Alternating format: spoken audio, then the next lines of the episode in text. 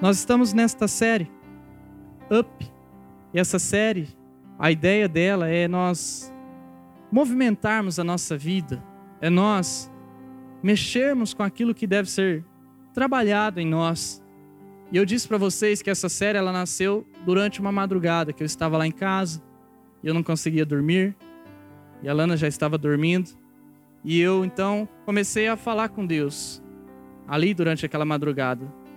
Eu sou uma pessoa que as minhas orações, as minhas conversas com Deus, elas acontecem assim, naturalmente, diariamente.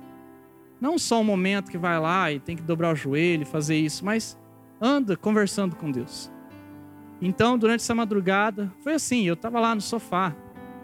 Eu fiquei pensando, e aí Deus estava falando comigo. E eu entendi que eu deveria escrever tudo aquilo para que eu pudesse dormir. E eu escrevi, comecei a escrever. Eu entendi que eu deveria pregar essa série para vocês, porque Deus falou para mim também.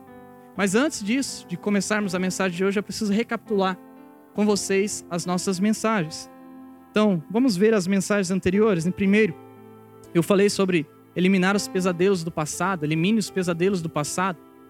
Sobre você olhar para a sua vida e ver tudo aquilo que você tem de ruim no seu passado e você de uma vez por todas eliminar isso. Seja um erro que você fez ou que fizeram com você, você precisa eliminar isso da sua vida para você prosseguir. Porque tem coisas na nossa vida que a gente não resolveu. E aí quando a gente coloca a cabeça na cama para dormir, muitas vezes aqueles pesadelos retornam. Então, trabalhe isso, elimine aquilo que é mal na sua vida. Segunda mensagem, nós falamos de ser a solução, seja a solução, não o problema. Porque Muitas vezes as pessoas têm muitos problemas para trazer. Ah, pastor, resolve isso, resolve aquilo, faz isso, faz aquilo outro. Para você também, chegam pessoas, faça isso, faça aquilo. Mas é muito difícil alguém que chega com uma solução. Olha, eu estou vendo um problema, não estou vindo trazer o problema, estou vindo trazer a solução. Faz isso que vai ajudar, faz isso que vai dar certo. Seja a solução na vida das pessoas e não o problema. Terceiro, nós falamos na terceira mensagem sobre escolher Jesus como líder. Escolha Jesus como seu líder. Porque nessa vida é uma enganação a gente achar que a nossa mente está livre. Ah, não, eu sou livre. Eu não preciso ir na igreja, não preciso ter Deus, não preciso ficar seguindo as orientações, porque eu sou livre, eu tenho livre-arbítrio. Isso é uma tremenda de uma mentira, porque o nosso livre-arbítrio, ele tem limitação. E mais do que limitação, a nossa mente sempre é levada por alguma outra coisa. A gente sempre é moldado por alguém. Seja um livro que a gente leu, um, um estudo que a gente fez, uma cultura que a gente criou, ou de uma família que a gente veio, nós somos liderados por alguma coisa na nossa vida. Então, deixe Jesus liderar você. Deixe a mente de Jesus entrar na sua mente para moldar aquilo que você precisa mudar na sua vida. Em quarto, que foi a quarta mensagem, nós falamos sobre deixar Deus sacudir você. Porque na vida, muitas vezes as coisas vão dar errado. Às vezes a tua faculdade vai de mal a pior. Às vezes você está lá no terceiro ano, falta um ano, você fala, não quero mais. Não sei, não estou sentindo prazer nisso. Às vezes você está preparando um, um, um, sonho na tua vida e você acha que daqui dois, três anos você vai concretizar esse sonho, ou você imagina que com 25 anos você vai ter chego nesse sonho e chega naquela idade, você passa dos 25, você chega nos 30 anos e de repente nada aconteceu. Esses problemas, essas coisas que acontecem na sua vida, é Deus sacudindo você. Muitas vezes ele vai mexer, vai mexer, vai mexer, vai realmente colocar você numa peneira, vai peneirar você para que você possa entender o que é que de verdade Deus quer da sua vida, o que é que Ele de fato quer de você. Hoje nós vamos continuar a série com este assunto. Aceite as consequências. Aceite as consequências da vida. Eu peço para você abrir o seu coração, não fechar a tua mente, não fechar o teu coração, não fechar o teu filtro, mas você estar aberto neste momento para você entender a palavra que eu quero deixar aqui nessa noite. E eu quero tratar esse assunto sobre nós aceitarmos as consequências da vida, as consequências das nossas escolhas, as consequências do nosso caminhar diário. Entenda uma coisa: que tudo tem um resultado. Nesta vida, tudo tem um resultado bom ou ruim. Nesta vida, sempre as coisas que nós fazemos serão boas ou serão ruins. Não existe um meio termo, ah, isso aqui é mais ou menos. Não. A Bíblia já diz que não existe essa coisa de morno, ou é frio ou é quente, ou é bom ou é ruim. Na vida só tem esse tipo de escolha. Então, tudo que você fizer na sua vida, tudo que você escolher, tudo que você decidir, por onde você caminhar, aquilo vai ser bom ou vai ser ruim. Então, nós precisamos entender isso.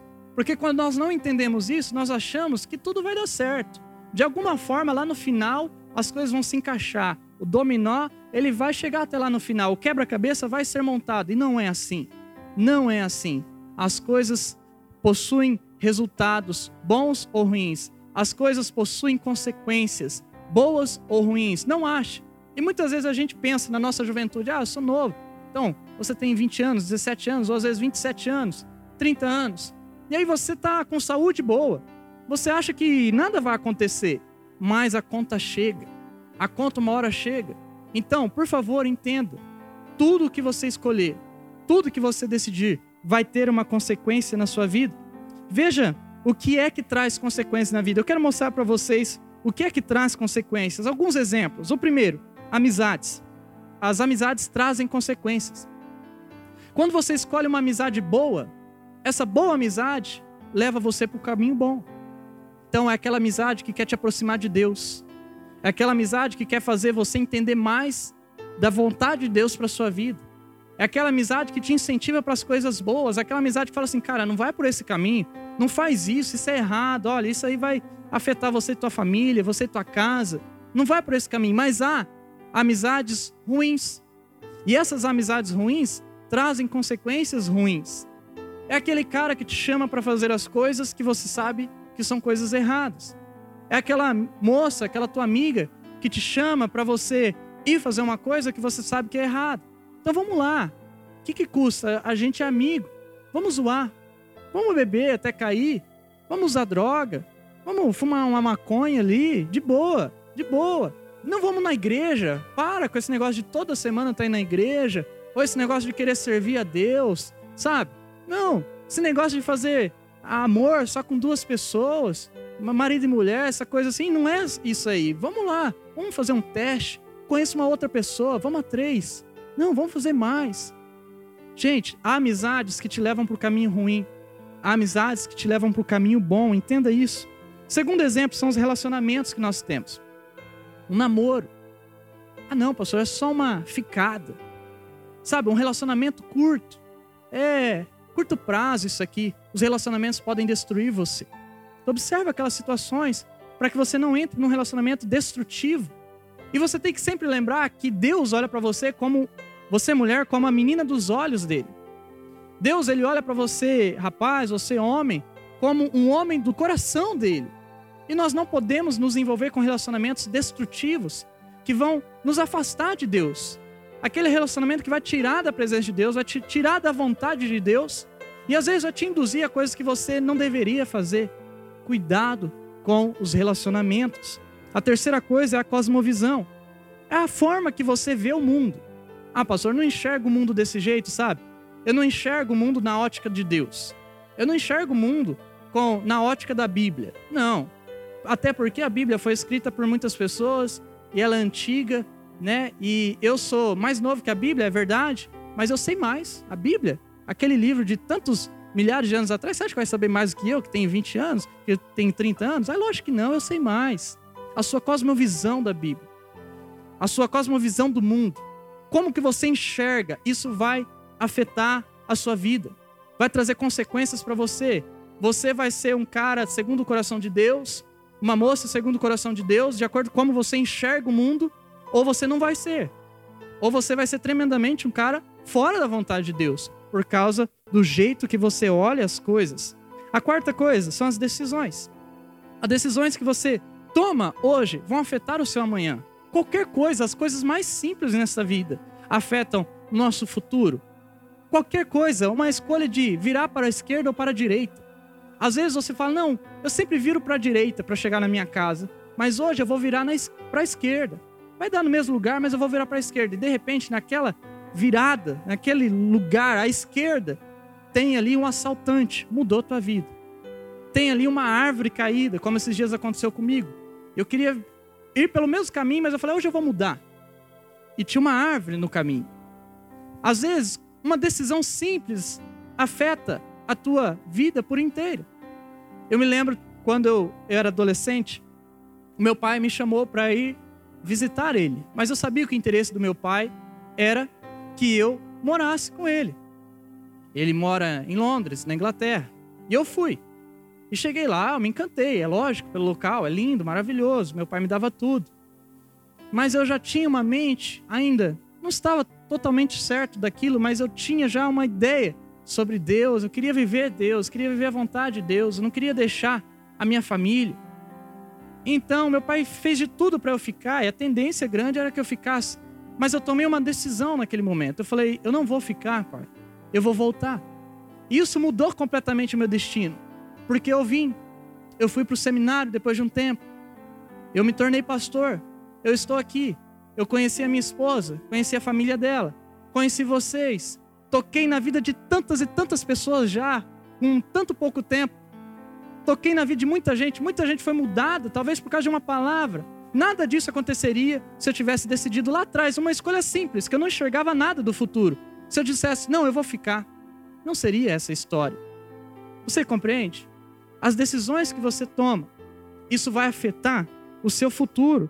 Então, cuide do seu destino, porque o destino não é obra do acaso, mas é obra das suas escolhas.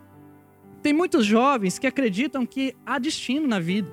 Sabe, eu nasci com destino. E eu fazendo ou não, eu vou chegar nesse destino. Tem jovem que olha para o signo. Ah, deixa eu dar uma olhada, o que está acontecendo aí na minha vida agora? Isso é uma tremenda uma besteira.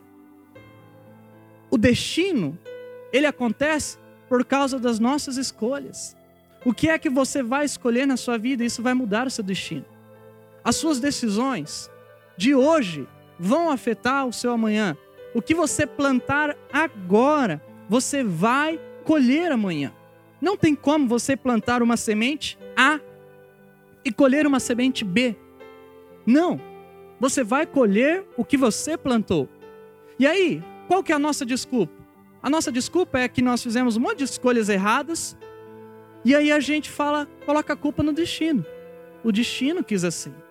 Ah, ou às vezes a gente esquece do destino e fala, foi Deus que quis assim. Não, estava escrito nas estrelas. Ah, eu já sabia disso. Não, foi tudo por conta das suas escolhas. Uma escolha muda tudo. Uma simples alternativa tem um efeito geracional. Eu quero que você compreenda isso. Uma simples alternativa tem uma consequência geracional. Pode mudar gerações e gerações e gerações ou pode não mudar gerações, gerações e gerações. Pode ter consequências boas em gerações e gerações, ou pode ter consequências ruins de gerações e gerações. Nós temos tantos exemplos disso no mundo. Como que seria o mundo, por exemplo, se nós não tivéssemos a Segunda Guerra Mundial? Você pode fazer essa reflexão. Existem filmes que mostram um mundo sem a Segunda Guerra Mundial. Como seria o mundo? Mas aconteceu. E houve uma mudança geracional no mundo inteiro. Como seria a nossa vida se nós não tivéssemos passado neste momento pela pandemia? Foi uma mudança total, total, nunca mais será a mesma coisa. Mudanças geracionais. Agora, o que eu acho mais interessante é que Deus, ele sabe disso, porque ele é Deus. Deus também fez uma aliança geracional. Veja só o Gênesis 9, no verso 12. O verso 12 diz: E Deus prosseguiu: Este é o sinal da aliança que estou fazendo entre mim e vocês, e com todos os seres vivos que estão com vocês para todas as gerações futuras. Olha para este texto. Uma mudança para todas as gerações futuras. Deus entende que as suas decisões terão consequências. E é por isso que ele fez uma aliança que não muda. É por isso que a gente fala que Deus é imutável. Por que Deus é imutável? Porque ele, se ele não quiser, ele não pode decidir o que ele não decidiu? Claro que pode, ele é Deus, senão não seria Deus, porque Deus pode fazer as, todas as coisas. Mas por que, que ele não muda a palavra que ele deu? Porque ele entende isso, ele sabe disso, ele vive isso, ele dá isso para nós. É geracional. Ele fez uma aliança comigo, com você, para a vida eterna. Ele jurou nos abençoar, ele jurou nos proteger, ele jurou estar conosco. E é para todas as gerações. O que ele disse lá para Noé, ele fala a mesma coisa para nós. O Êxodo também nos dá outro exemplo geracional. Êxodo 26 diz assim: Mas trato com bondade até mil gerações aos que me amam e guardam os meus mandamentos. Olha que lindo isso. Deus vai tratar com bondade a sua semente. Isso é maravilhoso. É por isso que eu digo e falei no meio do culto que Deus às vezes tira você de uma família que está arrebentada para você se tornar luz e mudar gerações e gerações. Eu não quero que os meus filhos passem por aquilo que eu passei. Eu não quero que o meu casamento seja como foi o casamento dos meus pais.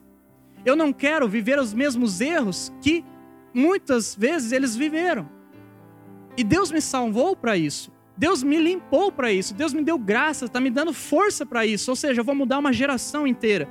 Os meus filhos e os filhos dos meus filhos vão ser abençoados.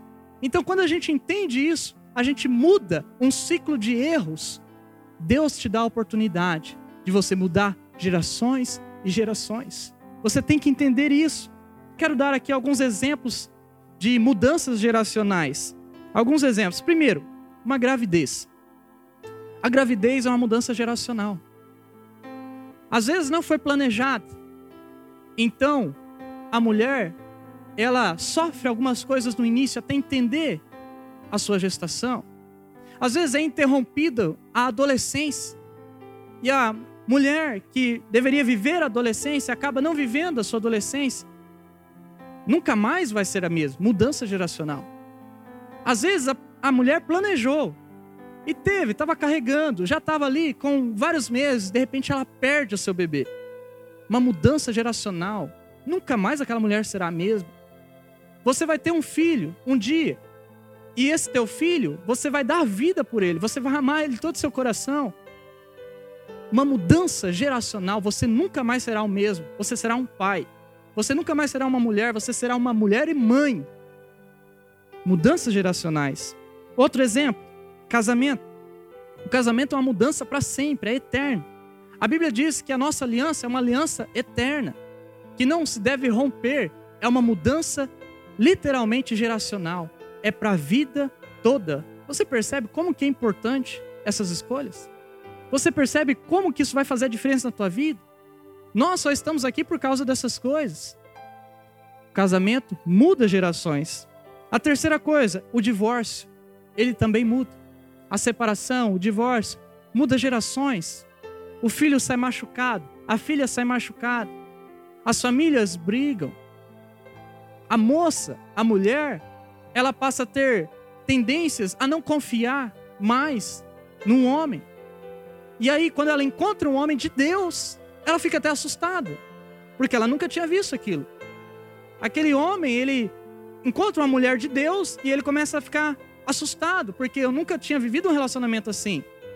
O divórcio muda gerações. Entenda isso. Por quê?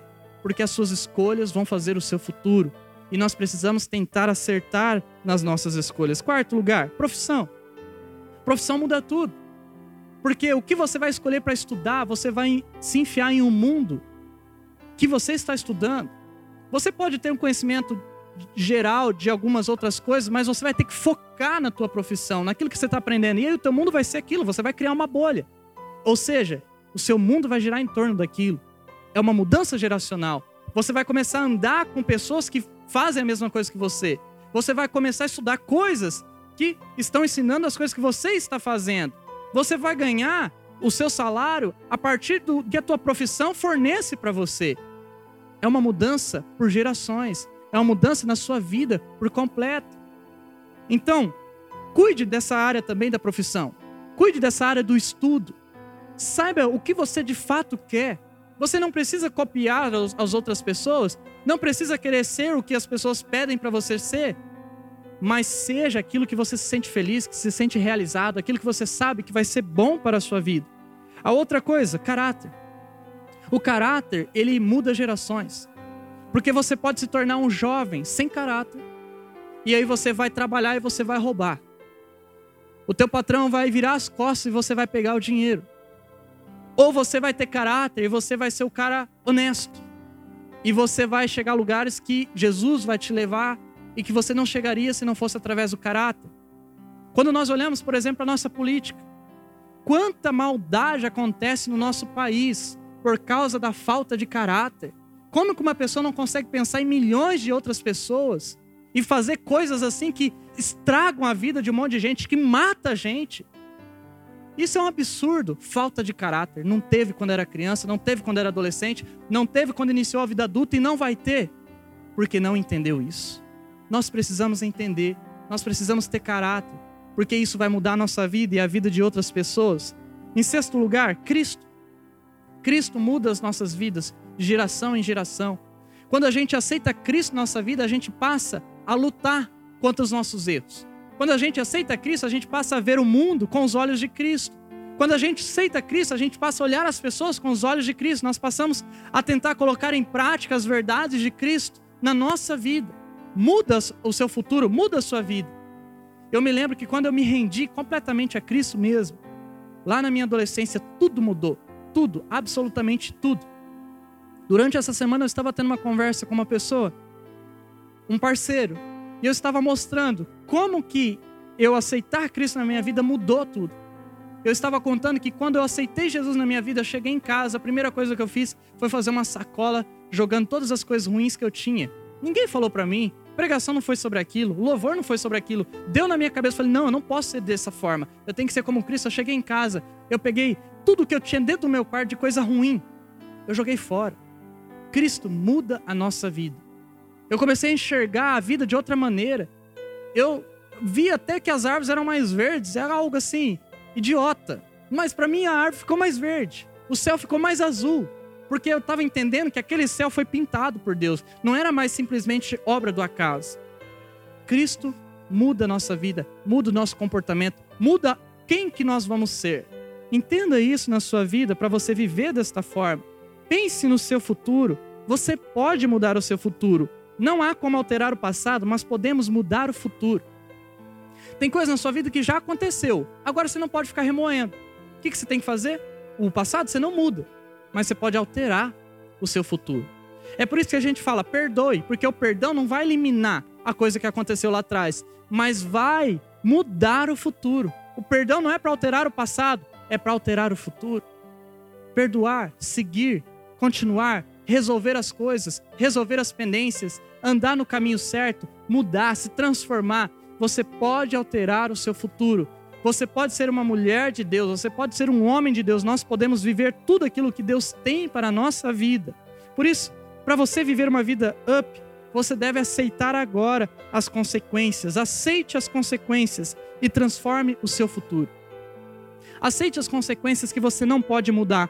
Aceite as consequências que você não pode evitar das suas escolhas até hoje. Mas, ao aceitar, transforme também o seu futuro. Então, a pergunta que eu quero fazer aqui para vocês nessa noite é esta: Quais são as consequências que você precisa aceitar? Quais são as consequências na sua vida que você precisa aceitar para transformar o seu futuro? Em primeiro lugar, aceite as consequências dos seus erros. Aceite as consequências dos seus pecados, dos seus erros, das coisas ruins que você já fez. Aceite essa consequência. Não fuja. Não seja como Adão e Eva lá no jardim, que quando Deus chegou, e aquilo é uma metáfora, mas quando Deus chegou, cadê você? Ah, eu estou aqui, escondido, porque eu, tô nu. Quem disse para você que você estava nu? Se esconderam jogar a culpa um no outro. Não evite as consequências dos seus erros. O que você tiver que pagar, você vai precisar pagar para mudar e transformar o seu futuro. O Salmo 41, 4 diz assim: Eu disse, misericórdia, Senhor, cura-me, pois pequei contra ti. Veja esse texto. O texto ele fala algumas coisas maravilhosas. Primeiro, o salmista ele mostra um clamor. Está clamando a Deus. Senhor, misericórdia. O texto, ele mostra que ele sabe que é só Deus que pode curar suas feridas, porque o texto diz: cura-me. O texto mostra que o salmista, ele aceita as consequências, porque ele fala: eu pequei contra ti. Ele não está falando assim, não, Deus, eu quero que o Senhor me ajude, mas sabe aquelas coisas ruins que eu fiz? Então, não foi eu, tá? Não foi culpa minha tinha uma outra pessoa, tinha um terceiro. Então, Deus, me ajuda. Não, ele diz: Eu pequei contra ti. Ele aceitou as consequências dos seus erros, das suas falhas, dos seus pecados. Você percebe o que a Bíblia está nos ensinando? Não podemos colocar a nossa culpa em outra pessoa. Contudo, não conseguimos suportar o peso dela em nós. Por isso, lance os seus erros sobre a cruz de Jesus e mude o seu destino. Pense aí nessas palavras que estão aqui para vocês. Você não pode lançar a culpa que você tem dos seus erros em outra pessoa. Ah, eu estou vivendo dessa forma, essa vida tão ruim por causa daquela pessoa. Não faça isso. Mas, não fazer isso também não carrega a culpa. A culpa é minha, a culpa é minha, porque aí você vai entrar numa depressão. Você não vai conseguir mais sobreviver. Você não vai conseguir viver. Você vai ficar ali parado, estacionado. O que, que você faz? Você pega a tua culpa, não joga em ninguém, mas você fala para Jesus: Jesus, eu dou aqui a minha culpa para o Senhor. É essa a mensagem do Evangelho. O Evangelho nos ensina que Jesus morreu para levar a nossa culpa. A mensagem do Evangelho na Bíblia não é um negocinho assim que, ah, que Jesus legal, né? um exemplo tão bacana. Não. A mensagem do Evangelho é porque Jesus morreu na cruz, a nossa morte, para levar a nossa culpa. Então, tudo que você viveu de ruim, todas as suas culpas, você não tem capacidade de carregar, você não tem capacidade de levar dentro de si. Você precisa lançar sobre Jesus. E essa é a mensagem do Evangelho. Quando você aceita isso, a tua vida muda. Por isso, aceitar as consequências do seu erro é fazer o seguinte: preste atenção. Primeiro, é aceitar a sua culpa. Aceite a sua culpa. Então, observe a tua vida. Aonde é que você errou? Em qual momento? Em qual ano? Qual que foi o dia? A primeira vez que você abriu a porta para aquele erro? Pense nisso. Faça uma reflexão. E depois disso você faz o seguinte: aceite o perdão. Aceite o seu perdão. Lembra, eu tenho culpa, mas eu não posso viver com essa culpa. O que, que eu faço? Eu aceito o perdão de Deus. É só o perdão que nos liberta, pessoal. É só o perdão de Deus entrando na nossa vida, a luz que entra no nosso coração é que pode transformar a nossa vida. Como é que eu, por exemplo, vou viver a minha vida lembrando dos pesadelos que eu, da minha infância? Lembrando do momento que eu fiquei no aeroporto com o, o, rosto no vidro, olhando meu pai subindo naquele avião e a criança chorando, chorando, chorando, chorando. Como que eu vou viver com esse trauma? Como que eu vou viver lembrando meu pai? Meu pai tem uma outra mulher descobrindo com os meus olhos, sem saber e vendo, de repente, a minha mãe com outra pessoa. Como que eu vou viver com isso?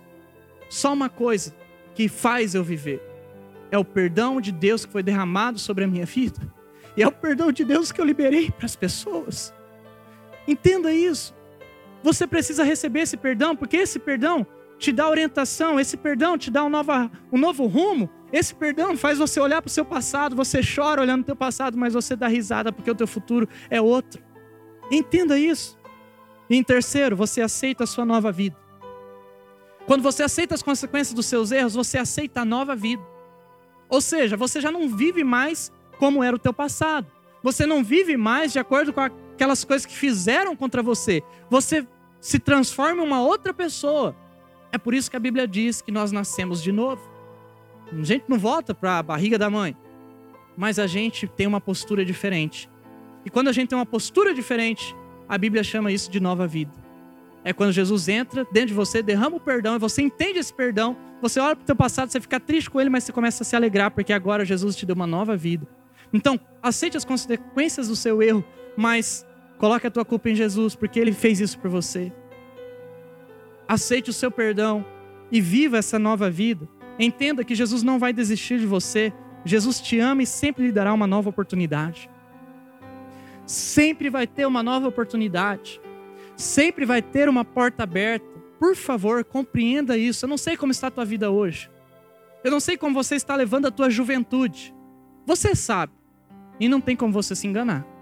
E nem o Espírito Santo que está dentro de você falando com você nesse momento. Então, entenda isso. Há oportunidade. Há porta aberta. Jesus, ele disse para você a mesma coisa que ele disse quando pegaram uma mulher pecadora em adultério.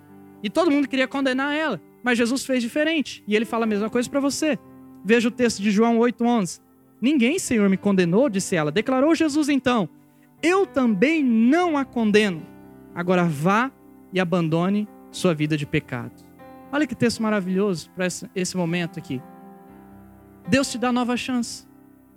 Aceitou suas consequências? Vai ter que sofrer as consequências. Mas agora, vá e não peques mais. Vá e faça diferente. Vá e refaça a tua vida, porque eu, Deus, eu, Jesus, estou te dando essa oportunidade. Por fim, em segundo lugar, aceite as consequências de servir Jesus. Essa é uma coisa que eu preciso dizer aqui nessa noite, para encerrarmos a nossa mensagem. Aceite as consequências de servir Jesus, porque nós estamos numa geração imediatista. A gente quer que as coisas fiquem prontas rápidas. Eu mesmo coloco lá no micro-ondas, um minuto, mas a hora que chega no 30 eu já quero abrir a porta do micro-ondas. Às vezes eu abro a porta do micro-ondas, aí o que eu tenho que fazer? Colocar de novo. Mais um minuto. A gente vai na fila do lanche, no drive-thru, e aí você tá lá. De repente você começa a perceber que está demorando. Só passou três minutos, mas você já. Puxa vida, que demora esse negócio. Imediatismo. Nós precisamos aceitar a consequência de servir Jesus. Servir Jesus não é 30 segundos, um minuto. Não é três minutos, não é cinco minutos na fila do drive-thru. Que eu passo aqui, opa, peguei a benção, estou saindo. Não existe isso.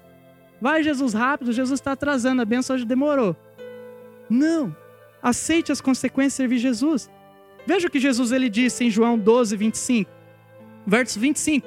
Aquele que ama a sua vida, a perderá. Ao passo que aquele que odeia a sua vida neste mundo, a conservará para a vida eterna. Aí o verso 26. Quem me serve precisa seguir-me. E onde estou, o meu servo também estará. Aquele que me serve, meu Pai, honrará. Olha que texto maravilhoso, pessoal. Jesus está dizendo que tem que seguir. E onde ele estiver, você vai estar. Não é assim. Jesus está fazendo uma coisa no mundo, na minha cidade. Jesus está fazendo um negócio na minha juventude. E eu não vou. Não, você é servo de Jesus, você vai. Ah, mas eu tenho preguiça. Você vai mesmo assim.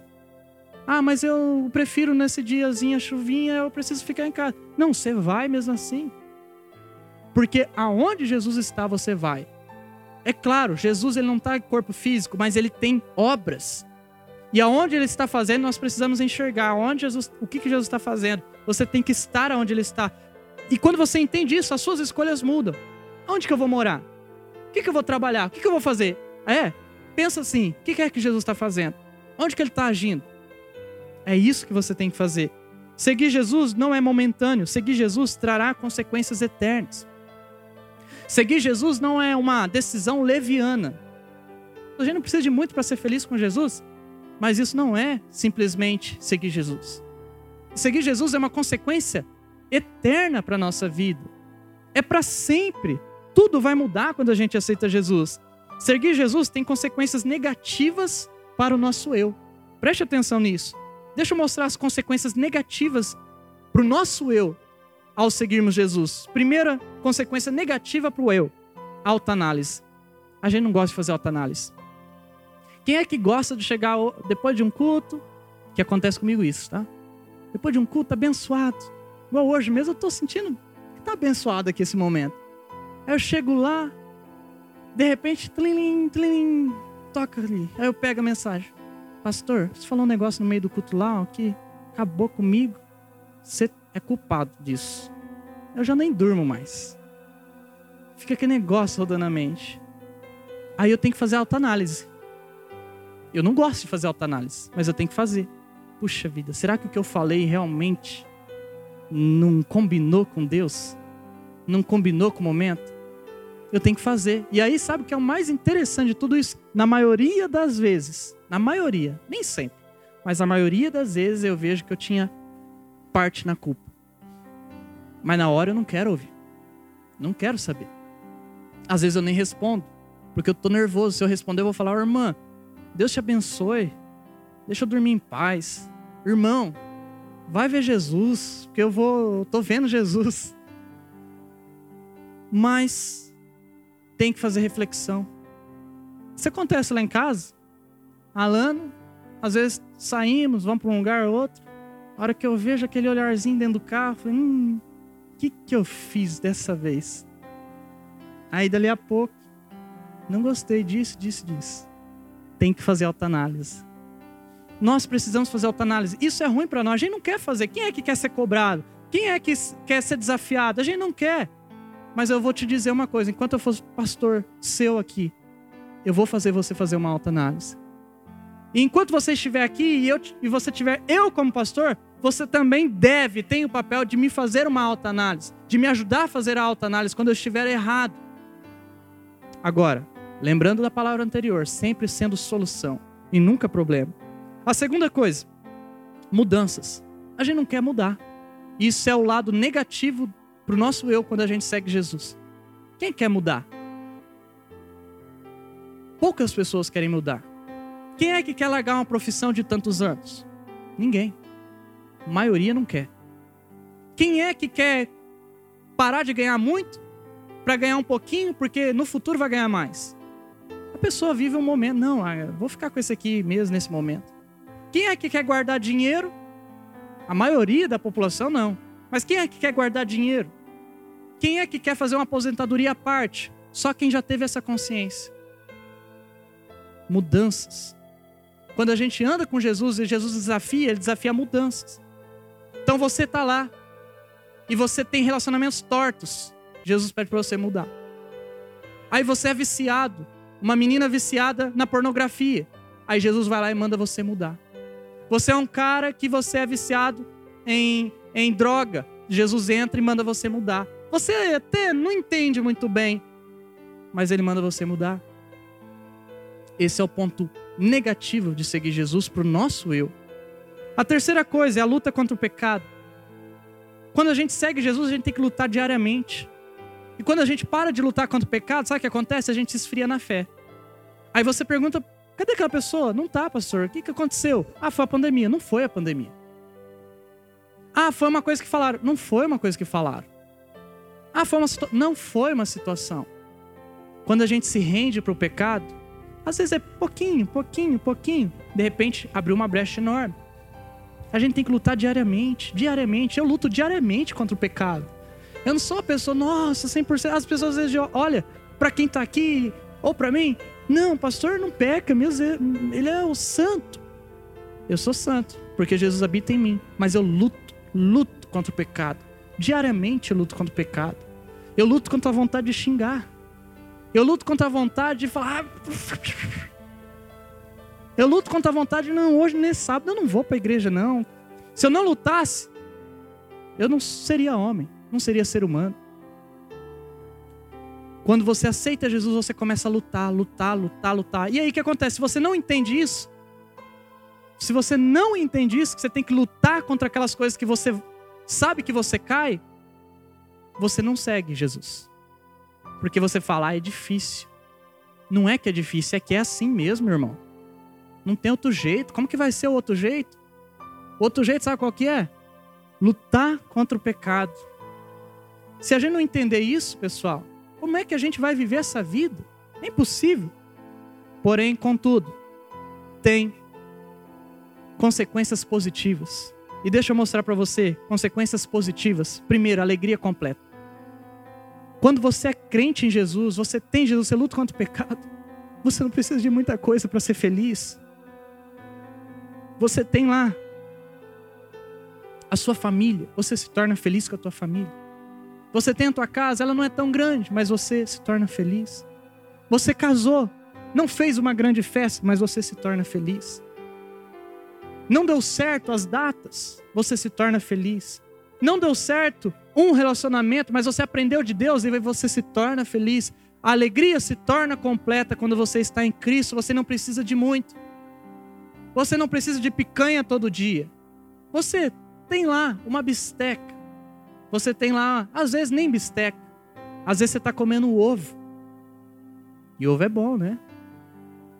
Mas aquilo já te faz feliz. A gente não tem o som, melhor som do mundo, mas já me faz feliz. Isso não significa que a gente não vai melhorar, mas significa que a gente já tem alegria completa, porque a alegria é um estado de alma e não um estado dos bens materiais. Segundo lugar, a segunda consequência boa de seguir Jesus é amor compreensivo. Você passa a saber que Deus te ama. Você vive com esse amor. Você se torna alegre e feliz porque você tem o amor de Deus. E quem não se sente amado, não consegue amar. Quem não se sente amado, se sempre, sempre rejeitado. O amor de Deus inunda, a gente se sente feliz. Acontece muito comigo. Deus está me mandando gente que está vivendo tudo aquilo que eu vivi na minha adolescência, na minha lá nessa época conturbada. Uma das coisas que está acontecendo muito. Chega gente até mim falando que não consegue se amar. Ah, pastor, eu sofro bullying, me zoa, isso, aquilo, outro. Aí eu falo assim: sabia que antes de eu aceitar Jesus eu não me amava também? Eu não me amava. Eu me olhava no espelho e falava assim: não, eu sou mais feio que aqueles caras lá do meu colégio, sabe? Ai, meus ossos parecem são pequenos, finos. Eu olhava e falava: não, meu nariz, meu nariz é muito grande. Esse narizão aqui não vai conquistar ninguém. Eu não me amava. Um dia eu me aceitei, falei, eu sou a pessoa mais linda do mundo. Nem que eu não seja, mas eu, eu me sinto. Porque o amor inundou a minha vida, amor compreensivo, e você age como tal. Amor compreensivo. Quando você peca, você sabe que você tem perdão. E terceiro, vida eterna. Você sabe que não termina aqui. O velório é diferente para você. Porque no velório você sabe que o corpo ficou e você chora porque você viveu todas aquelas coisas, é triste. Mas você não chora porque acabou tudo. Você sabe que tem além. Você sabe que um dia você vai rever os mortos. Você vai rever as pessoas que você amou. Até os animais de estimação. Até isso chega a mim. Esses dias chegou um menininho, cabisbaixo, chorando, chorando. O que aconteceu? Pastor, quero conversar com você. Vamos lá, entrei lá. Pastor, comprei um gatinho. Mostrou o gatinho, coisa mais linda. Sabe o que aconteceu, pastor? Eu entrei dentro de casa, ele é fortinho. Eu entrei, e eu pisei, quando eu vi, era a cabeça dele. E aí ele fez assim. Puf, apagou. Agora não sai da minha mente, pastor. Não sai da minha mente. Eu não consigo esquecer, não consigo, não consigo. E eu falei: vem cá, deixa eu contar para você a história de um hamster. Eu tinha um hamster. Eu amava meu hamster. Eu fechava as arestas, tudo, da casa, do meu quarto, da porta. Soltava meu hamster lá, ele ia para cair de baixo. Eu pegava, dava uma mão pro outro. Aí um dia eu fui colocar ele na casinha. Aí eu fui fechar, agora na hora que eu fui fechar, ele passou de baixo. Mas não foi por querer. Eu me arrependo, lógico. Mas eu sei que um dia eu vou estar com meu hamstring lá no céu. Vem cá. Tem coisas que a gente não resolve no passado e tenta resolver depois. Por exemplo, eu tenho uma cadelinha, uma cachorrinha que chama Pandora. E por que que chama Pandora? Porque na infância eu tinha uma boxer chamada Pandora. E um dia eu acordei, cadê minha cachorra? Minha mãe tinha dado a minha cachorra. Nossa, mas eu quase morri. Daí ela inventou umas desculpas. Não, aquela. Ah, aconteceu isso, fugiu, não sei o quê. Fugiu nada, minha mãe deu ela. Aí eu fiquei com aquele negócio até hoje. Casei, primeira coisa, Pandora. Vai chamar Pandora. Tá lá. Por isso, não pare de viver com Jesus. Não desista na primeira vez que algo der errado, por favor. Não desista a primeira vez que algo der errado. Eu tenho aconselhado as pessoas nessa semana desta forma. Não desista quando algo der errado. Porque tem gente vindo falar, pastor, eu estou viciado na pornografia. Eu estou falando, vamos parar com isso. Vamos viver desse jeito, desse jeito, desse jeito. Mas não desista se você caiu uma vez. Pastor, não estou indo na igreja faz tanto tempo. Tá bom, vamos na igreja. Mas não desista se o outro dia você ficar com preguiça. Eu estou atendendo casais de 16 anos de casado que quer que seja eu. E aí eu falo: olha, quando você sair por essa porta, vai dar um BOzinho entre vocês. Não desista. Entenda isso. Não desista na primeira vez que der errado, porque na vida, minha querida, muitas vezes vão dar errado as coisas. Mas eu preciso dizer uma coisa: a igreja existe para os mais fracos, não para os perfeitos. Se você é o mais desastrado, se você é a mulher, olha, que pecou, você é o rapaz que já pecou muito. Excelente, mano. Aqui é o teu lugar. Porque a igreja não é para os perfeitos, mas é para os fracos. E se há alguém aqui dentro que se acha perfeito, querida, a porta está bem ali. Não existe ninguém perfeito. A igreja é para os fracos. E quanto mais fraco você tiver, mais no centro você precisa estar. E eu estava falando exatamente isso para algumas pessoas nessa semana eu falei que eu tive uma visão de Deus. Qual que foi a visão de Deus? Eu percebi que eu sou pastor de uma juventude. E eu estou aqui, ó, nesse exato momento, eu estou no centro. Porque eu sou o perfeito? Não. Porque eu sou a pessoa que mais preciso dessa igreja. Se eu não tivesse aqui, onde eu estaria? Aonde eu estaria? O que eu estaria fazendo? Você, se você se sente fraco, você precisa da igreja de Jesus, você precisa do povo de Jesus, você precisa andar com Jesus. Nós precisamos ser juventude missionária. Acredita nisso. Jesus te ama. Ele não vai desistir de você. Senhor Jesus, eu quero orar e pedir a tua bênção, Senhor. Ó Deus, se o Senhor falou aqui com jovens, se o Senhor falou aqui com alguém nesta noite, eu peço que o Senhor cumpra a tua obra, Senhor. Como o Senhor mudou a minha vida, como o Senhor tem me ajudado, Senhor, a lutar todos os dias, ó Pai. Eu oro para que o Senhor faça isso nas nossas vidas, Senhor. Eu amo o Senhor, ó Pai. Eu sou falho, sou fraco, erro sempre. Mas eu quero me manter firme, Jesus. Eu quero que tenham pessoas comigo aqui, firmes também, sonhando comigo, vivendo, porque isso vai mudar a nossa geração, vai mudar a nossa vida. Um dia lá no futuro a gente vai se encontrar com os nossos filhos, a gente vai conversar, vai tomar um café, a gente vai olhar para trás, vai ver tudo aquilo que a gente já viveu. Oh Deus, nos ajuda a sermos os homens e as mulheres que o Senhor sonhou. E ainda com seus olhos fechados, eu preciso perguntar a alguém aqui nessa noite que quer entregar alguma coisa para Jesus. Eu preciso que, se você é essa pessoa, você coloque a mão no seu coração e eu peço que todos fiquem com os olhos fechados para que ninguém seja constrangido. E eu também não vou te chamar à frente, não vou pedir para você ficar de pé, eu só quero saber quem é você, com seus olhos fechados, mas com a mão no seu coração, para que eu possa orar por você. Coloque a mão sobre o seu coração. Amém. Amém. Amém. Amém. Amém. Várias pessoas, várias pessoas. Senhor Jesus, eu oro por este jovem.